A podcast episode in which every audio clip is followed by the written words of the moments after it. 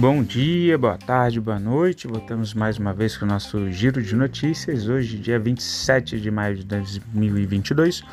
Lembrando que as notícias aqui veiculadas não são recomendação de compra, de venda análise, mas notícias disponibilizadas pela grande mídia. S&P 500 teve uma alta de 1,99%, o S&P VIX, o índice do meio, que tem uma correlação inversa, uma queda de 2,13%, Dow Jones alta de 1,61%, Nasdaq das empresas de tecnologia alta de 2,68, o EWZ das empresas brasileiras negociadas nos Estados Unidos uma alta de 2,16, o petróleo Brent, que é referência para a Petrobras, queda de 3,32, o Bitcoin alta de 2,99, uh, eh, fechou em 29.749, Bitcoin que não está conseguindo passar para cima dos 30 mil. O ouro, alta de 0,51, está em 1.857 dólares a onça Troy. E o S Bonds de 10 anos, queda de 0,92%, ele está rentabilizando 2,72% em 12 meses. Os futuros em Wall Street eles operam em leves baixas, muito próximas da estabilidade. Tá? As ações globais parecem prontas para quebrar aí sete semanas de perdas, está sinalizando uma melhoria no ambiente de negócios. Ainda sobre a sombra da inflação e de taxas de juros mais altas, tá? além das perspectivas econômicas pessimistas da China e a guerra da Ucrânia. Né? Então a gente deve ter um aumento aí de 0,5%. Tá?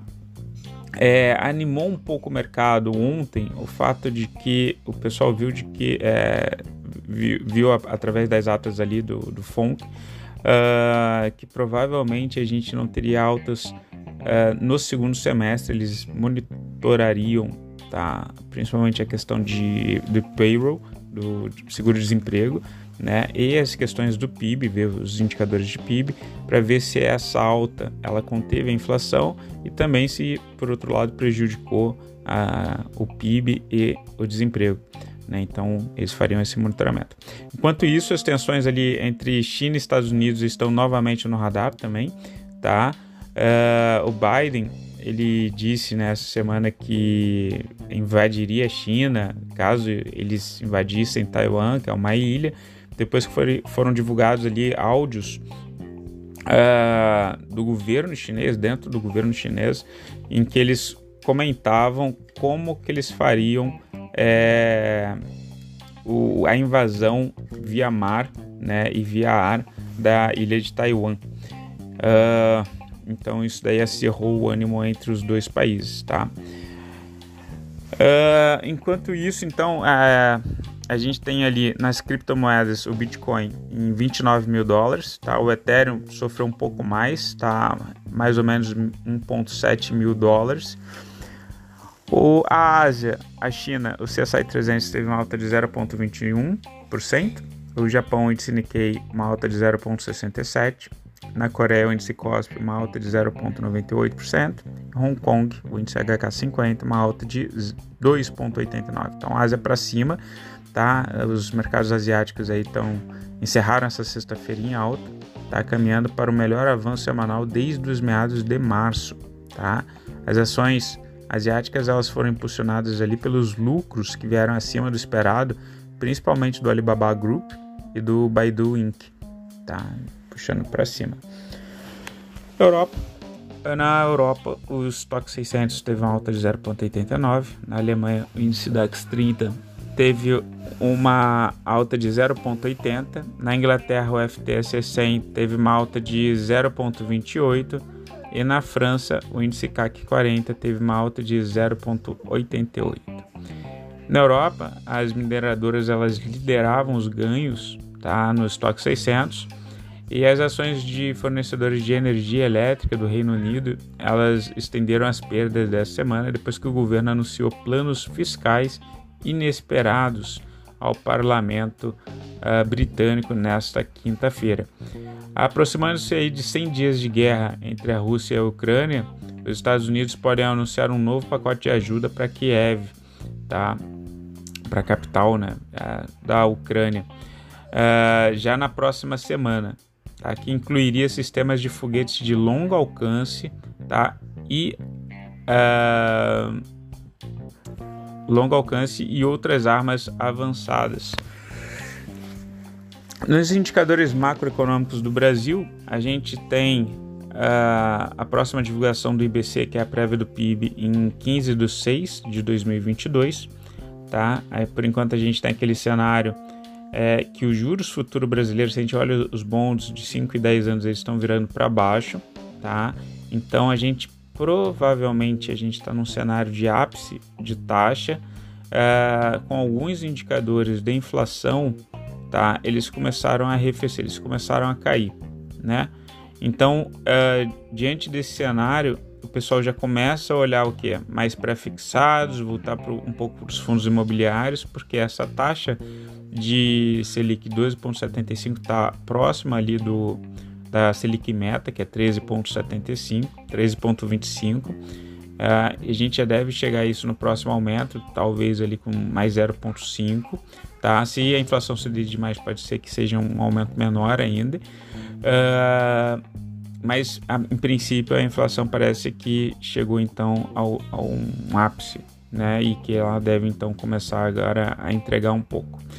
Uh, por aqui a gente teve também tá, o aval do Ministério da Economia, tá? para a Agência Nacional de Saúde Suplementar, a ANS, que autorizou nessa quinta-feira, dia 26, um reajuste de 15,5% no valor dos planos individuais e familiares de saúde.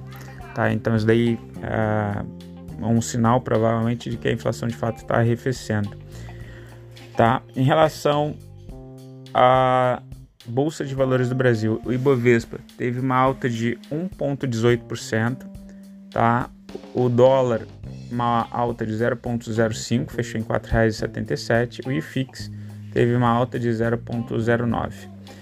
É, sobre as notícias corporativas, o BPAC 11, o BTG Pactual, informou há pouco que formalizou o fechamento da operação relacionada à subscrição de uma participação societária minoritária na CSD, Central de Serviços de Registros e Depósitos aos Mercados Financeiros e de Capital. A BRF Food de proteínas, Brasil Food, é, BRFS3, né, está demitindo diretores e eliminando 25% dos cargos em posição de diretoria, tá? De diretoria. A vice-presidente de relações corporativas também está deixando cargo. A medida faz parte da estratégia anunciada pelo CEO da companhia de enxugar os custos, tá? Eneve 3, Eneva, está perto de comprar a Celsius Centrais Elétricas de Sergipe, tá? embora concorra com a chinesa CGN. É provável a aquisição pela empresa que tem como acionista principal o BTG.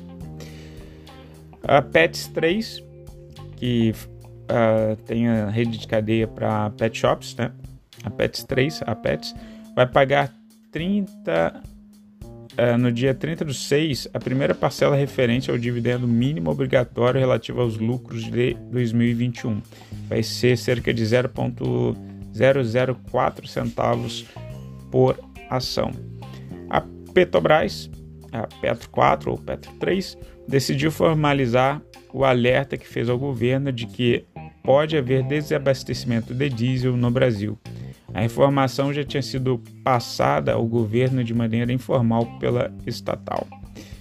Vale 3 e Semin, de mineradoras, os estoques totais de minério de ferro nos portos da China caíram 2,15% na semana para 134 milhões de toneladas na semana encerrada em 27 de maio.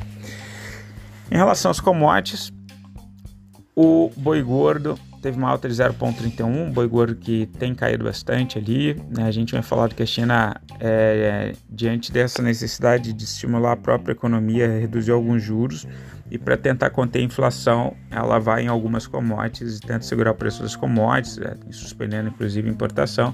Então, uma mão mais pesada, isso fez com que a proteína da gente caísse um pouco. Uh, e a questão do dólar ter cedido também isso fez com que uh, a nossa proteína também fique um pouco menos competitiva no mercado externo. Né? E já em relação ao milho, a gente estava numa tendência de, alto, tá? Ainda em zigue-zagues ali ascendentes, mas a gente está no meio da safrinha, tem colheita, né? E alguns países, a gente viu, por exemplo, recentemente o Paraguai está batendo recorde de produção de milho. Alguns produtores, né, converteram suas culturas para produção de milho, tendo em vista o preço da commodity no mercado internacional. Sobre a posição dos estrangeiros, a gente continua sem os dados do fluxo cambial do Banco Central, devido à paralisação ali dos servidores, tá?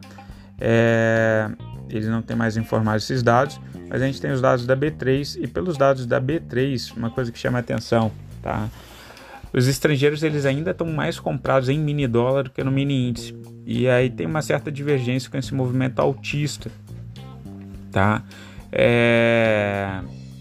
Em função ali de geralmente eles quando os estrangeiros estão no mini índice, a bolsa vai para cima e não o contrário, eles estão menos posicionados no mini índice e a bolsa continua indo para cima. Pode ser um movimento é, institucional e eles vendendo certa posição Brasil antes das eleições, por exemplo. Né? Então é o mercado interno que estaria levando essa alta. Uh, mas enfim, sem ter a precisão ali do fluxo cambial para ver se eles estão de fato tirando dinheiro do Brasil, aí fica né, no ar a pergunta desse movimento. Pessoal, fico por aqui. Desejo vocês um excelente resto de semana. Qualquer coisa, entre em contato. Beijos, tchau, fui.